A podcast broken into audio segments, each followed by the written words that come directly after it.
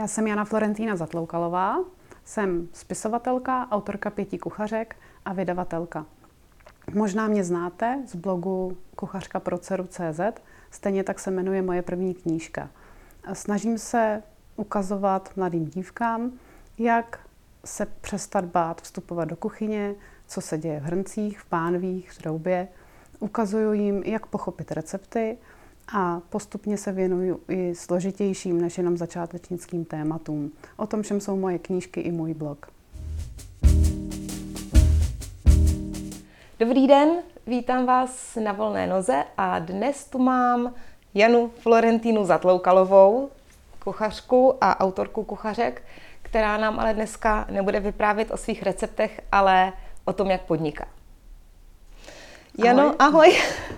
Já jsem ti chtěla rovnou říct, to jsem ti asi nikdy neřekla, že když jsme se spolu seznámili, tak jsem měla strašnou radost a dokonce takový ostych, protože si pro mě byla úplná celebrita. Já? No. Okay. A tvoje, tvoje kuchařky jsem dostávala od Ježíška a vždycky byly moje strašně oblíbený. A tak jsem vůbec jako měla pocit, že jsem měla velké štěstí, že jsem tě mohla poznat osobně, takže děkuju. A chtěla jsem se tě zeptat, jak jsi vůbec na to přišla, že budeš psát kuchařky? Měla si, eh, já totiž si myslím, že psát kuchařky je strašně specifická dovednost, kterou já osobně úplně nesnáším. Například psát recepty, já na to nemám tu trpělivost. Možná, že to je specifická dovednost, ale každopádně já jsem vystudovaný statisticko-pojistný inženýr. Aha, takže s vařením, tím se leco vysvětluje. S vařením nemám v podstatě nic společného. No, a... ale ty statistiky a to měření, to, mi, to se mi hodí k těm receptům. No, já jsem se celou dobu připravovala na kariéru v pojišťovně nebo v bance. A najednou jsem skončila doma u plotny s malýma dětma, s hladovým mužem. A vařit jsem musela. I když jsem si myslela, že jsem se pro vaření nikdy nenarodila, že ta domácnost vždycky půjde maličko mimo mě, tak najednou nebylo zbytí a na párkách se přežít nedalo. Takže já jsem musela jít do kuchyně, musela jsem se postarat o jídlo a tehdy jsem začínala zjišťovat, že vlastně stávajícím kuchařkám nerozumím. Že mi vůbec není jasný, co se v nich píše. Že nechápu ty pokyny. Že no. nevím, co to znamená dusit maso do měka. Ty to píšeš strašně hezky v úvodu té kuchařky pro dceru, ano, kterou jsem dostala jednou od, od sestry a říkala jsem si, já nejsem jediná, kdo těm pokynům nerozuměl, takové to necháme ze sklovatět. Ano, ano, a pečeme do zlatova. Pečeme do zlatova. Středně vyhřátá a trouba. Přesně, mm-hmm. a já mhm. jsem si vždycky říkala, a co to jako přesně? Mm-hmm. A mhm. myslela jsem si, že to je nějaká tajná řeč, kterou ano. ty správné mhm. hospodníky mm-hmm. znají. Mm-hmm. A já ji neznám. Ano, ale já jsem si myslela to samé. no vidíš. Já jsem žila dlouhou dobu v domění, že já jsem ta jediná, kdo se doma v podstatě nenaučil vařit a teď se s tím musí nějak vyrovnat, ale zbytek světa to nezajímá, protože všichni přece doma skvěle vaří. To je něco, s čím se člověk asi narodí. A ono to tak přesně není. A teprve postupem doby jsem zjišťovala, že jediná nejsem, že takových osob je víc. Že to jsou většinou mladé dívky, co stojí na začátku svého rodinného života, ať už začínají bydlet s přítelem, nebo i se snaží vařit na koleji, nebo už mají děti a vědí, že jsou odpovědné za stravu těch svých potomků. Takže zjistila jsem, že nejsem jediná a že všechny ty moje detailní poznámky o tom, jak teda vlastně se dělá guláš, že by se mohly hodit nejenom mě, aby leželi u mě v šuplíku a byly tam k dispozici, když zrovna ten guláš chci znova uvařit, ale že by mohly být prospěšný právě spoustě dalším dívek a když vyšla kuchařka pro celou... I mužů. I, v podstatě i mužům, no. i když ten název trošičku odrazuje. Ale ukázalo se, že ano, a že takových dívek je obrovská spousta a že i třeba částečně zkušené kuchařky v té knížce najdou eh, vysvětlení toho, co dělali intuitivně a jenom nevěděli, proč se to tak vlastně Já jsem tam našla věci, co jsem se naučila od maminky a zjistila jsem, aha, tak tohle to je jížka, protože Protože. Mě ano. maminka mhm. neřekla, teď uděláme jížku, ano. prostě jsem jí pozorovala, dělala ano. jsem to po ní. Hmm. Ale ta kuchařka měla ohromný úspěch, už myslím, že bylo druhé nebo dokonce třetí vydání. Teď je páté. Aha, tak teď je páté. Tak to mě opravdu velký Ona úspěch. už se blíží k deseti letům na trhu. A Aha, tak stále, to je úžasný. Stále se prodává, děkuju, no. stále se prodává velice dobře a já už ji počítám jako mezi jedno ze svých dětí. A... No, ono v době podstatě těch eh, rozšířených food blogů mm-hmm.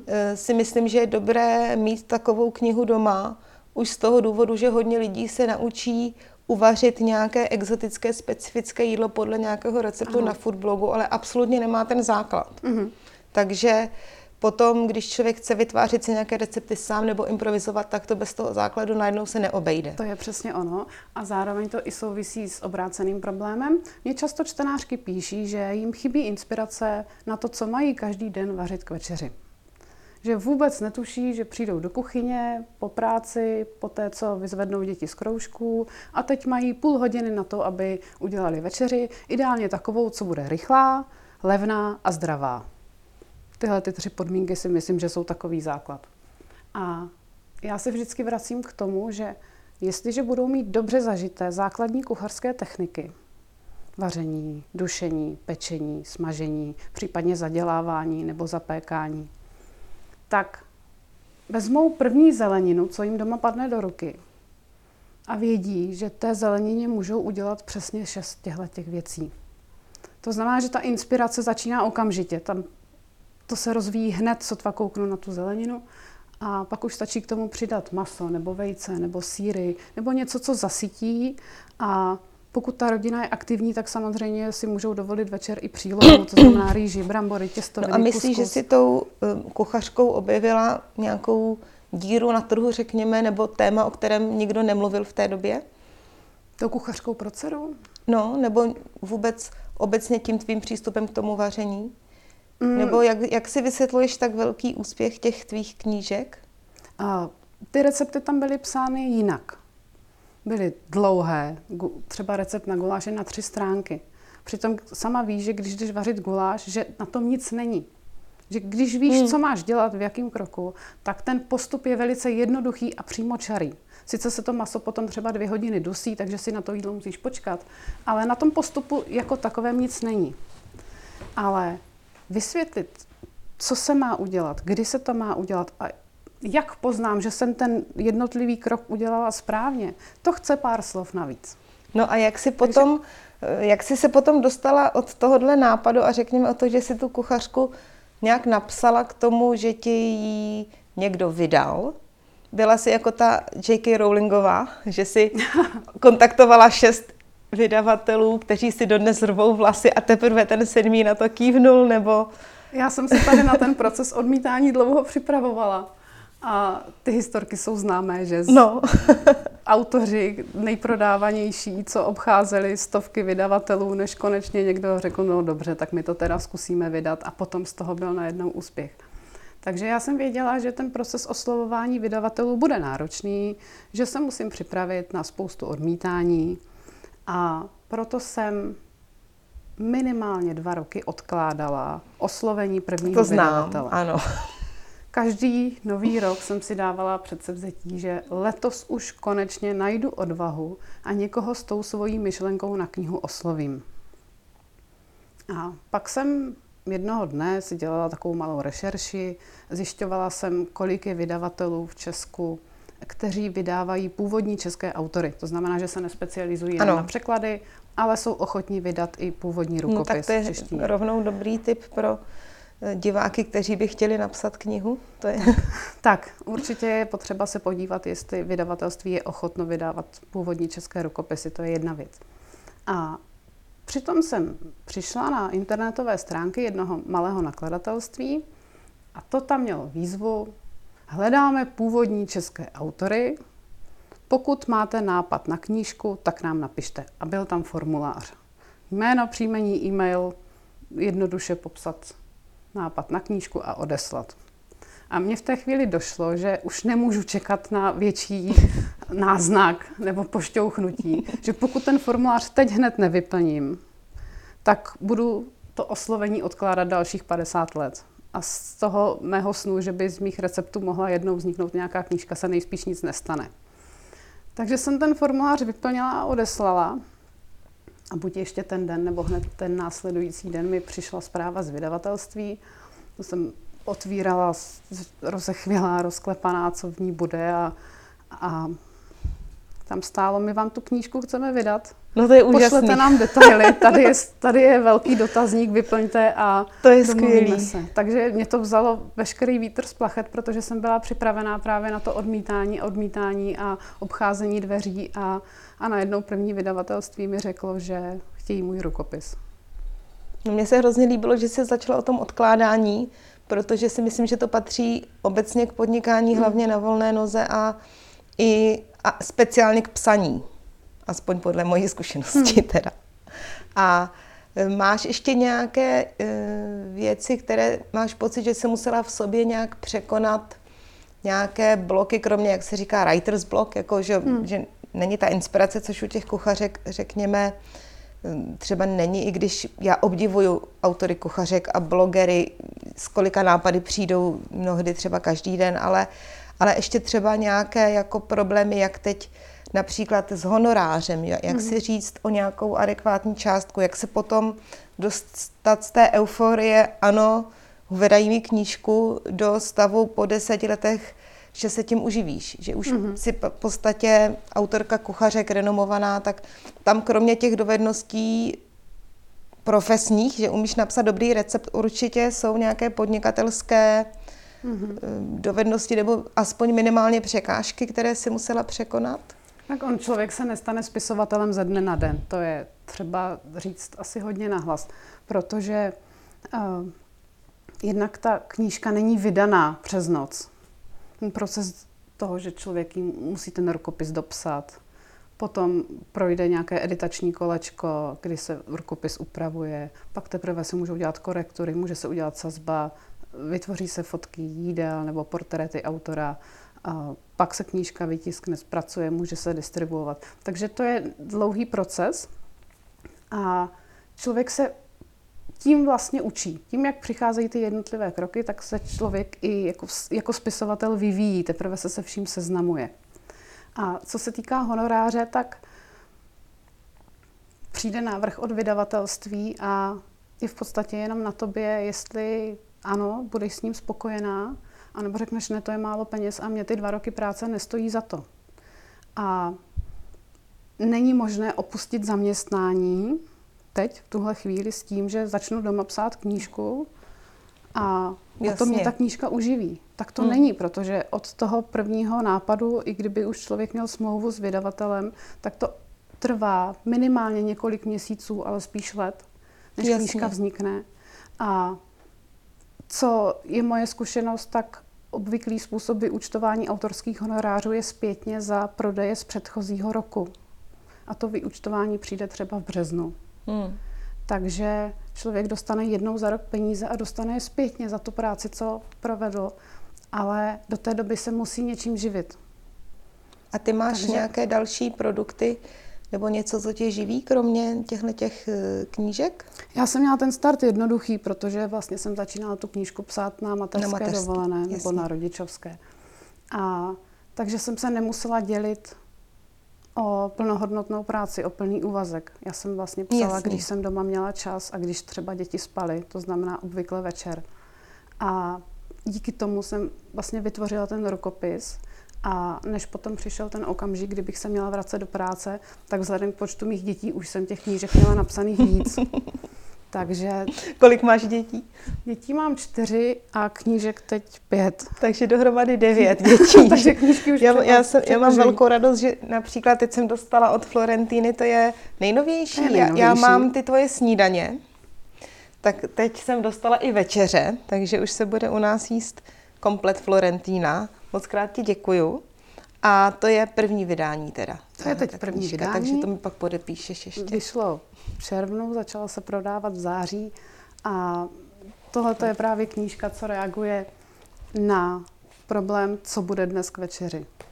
Tohle je krásný třeba takovýhle graf. Mm-hmm. Já, jsem, já se v téhle knížce držím hesla, že pokud mají ty večeře být rychlé, zdravé, levné, tak se musí výjít ze zeleniny. A zelenina je sezónní záležitost.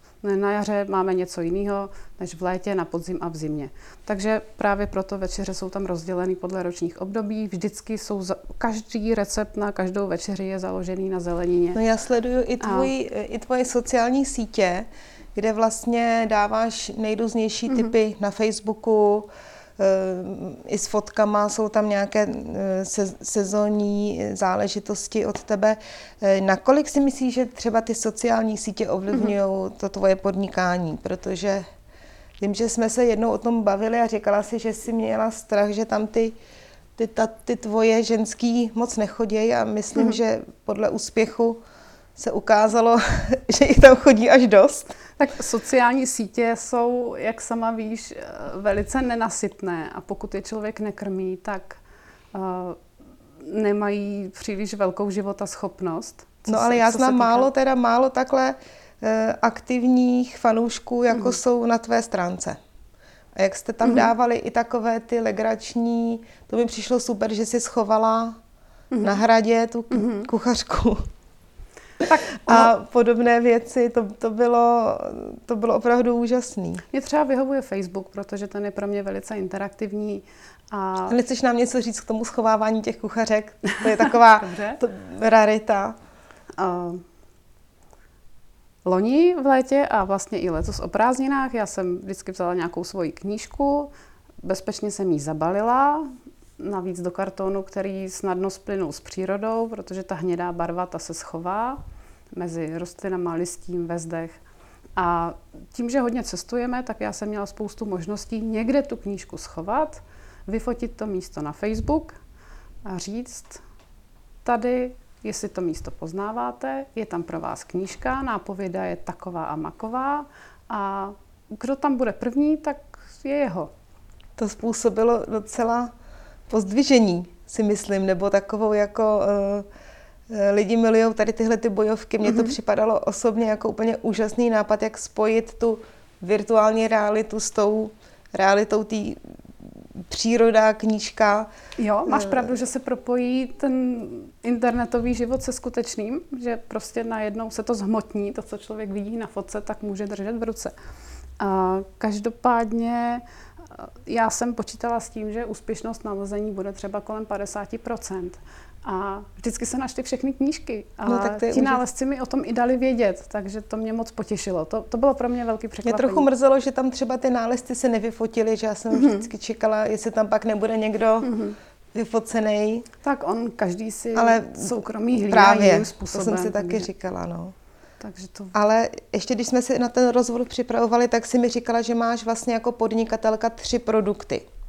Mm-hmm, tak já teďka mám čtyři produkty, protože tohle je další v řadě. Aha. Takže já jsem si postupně ty knížky začala vydávat sama. Wow.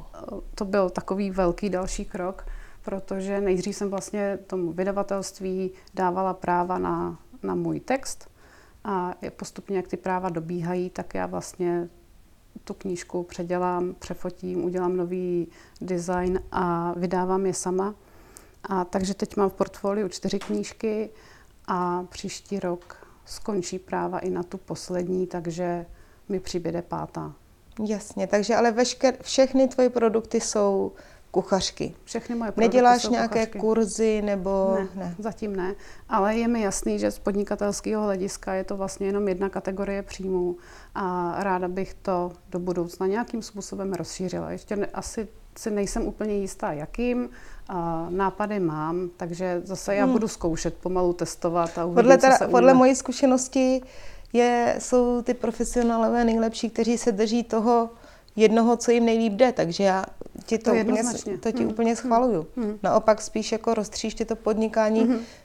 příliš mnoha směry, takže já bych klidně, mě by se líbilo, i kdyby si zůstala jenom u těch knížek, ono zase chápu, že potom někde fyzicky být na nějakém kurzu, i když věřím, že ty bys ty kurzy měla vyprodané, tak by asi taky nebylo úplně, úplně snadný pro tebe i z hlediska počtu tvých dětí. No, člověk nemá říkat nikdy a říkám, nápadů pár mám a honí se mi hlavou i takové věci, jako jsou internetové kurzy, když u toho vaření mm-hmm. je to mnohem složitější, než když člověk vlastně jenom vykládá nějakou teorii. Takže ještě nevím. Ty internetové kurzy, já, jsem, já je mám moc ráda. Ale konkrétně u toho vaření si myslím, že určitě je lepší, když ti to někdo ukáže. Mm-hmm. Ale na druhou stranu vzpomínám si sama na sebe na mateřský, jak bylo pro mě náročné někam dojet ano. a sehnat si hlídání a, a podobné věci. Takže eh, vím, že jsem byla vděčná za cokoliv, co se dá zařídit mm-hmm. po internetu. Mm-hmm. A pokud to nebude něco tak náročného, jako, jako třeba konkrétně, když řeknu u sebe to suši, tam, tam je hodně věcí, které se dělají fyzicky mm-hmm. a je mhm. potřeba je ukázat. Nejde jenom o ten recept. A, a je to něco, s čím tam ani intuitivně my nemůžeme, my jsme to o našich babiček neviděli, takže já jsem dostala několik nabídek udělat internetový sushi kurz a mm-hmm. to, to jsem si nedovedla mhm. představit, mm. ale konkrétně u těch tvých produktů bych ti v tom ohromně fandila, to bychom pak udělali další rozhovor. Děkuju, ale je to přesně tak, jak říkáš, prostě to vaření si člověk musí osahat a i dřív, když byly děti s babičkou v kuchyni, a nebo s maminkou, tak vlastně viděli, mohli si to osahat a cítili ty vůně, viděli barvy, poznali, do jaké fáze se co kam dostane. Takže ten internet si myslím, že nedokáže přenést všechno. A co by si doporučila někomu, kdo začíná uvažovat o tom, že by třeba chtěl vydat kuchařku? Mm-hmm. Tak, já vždycky říkám, že psaní kuchařky je zhruba 10% práce a těch zbylých 90 je práce se čtenáři. Aha. A to od prvního dne, kdy se člověk rozhodne něco napsat. Takže já věnuju spoustu, spoustu svého času na to, abych s nimi byla v neustálém kontaktu. Abych věděla, co je trápí, co jim jde, co jim nejde, jaké suroviny je zajímají, co je nezajímají, kde nakupují, k čemu se zvládnou dostat. A tahle ta zpětná vazba, tahle ta neustálá komunikace mě pak pomáhá najít téma pro další knížku a vlastně napsat recepty o tom, co vím, že je bude zajímat, o tom, co vím, že je trápí, o tom, co vím, že potřebují povzbudit, namotivovat. No tak tím se to krásně uzavřelo, protože zase končíme u té péče o zákazníka, což tak. je moje oblíbené mm-hmm. téma, tak já ti moc krát děkuji za rozhovor i za tu kuchařku a doufám, že se nevidíme naposledy ani teda v životě, to, to určitě ne, ale ani na rozhovoru. A že tady budeme třeba příště uvádět i ty tvoje online kurzy. Prima, děkuji ti a moc ti fandím a moc si vážím toho, co jsi dokázala. děkuji, no já taky. Díky. tak taky děkujeme.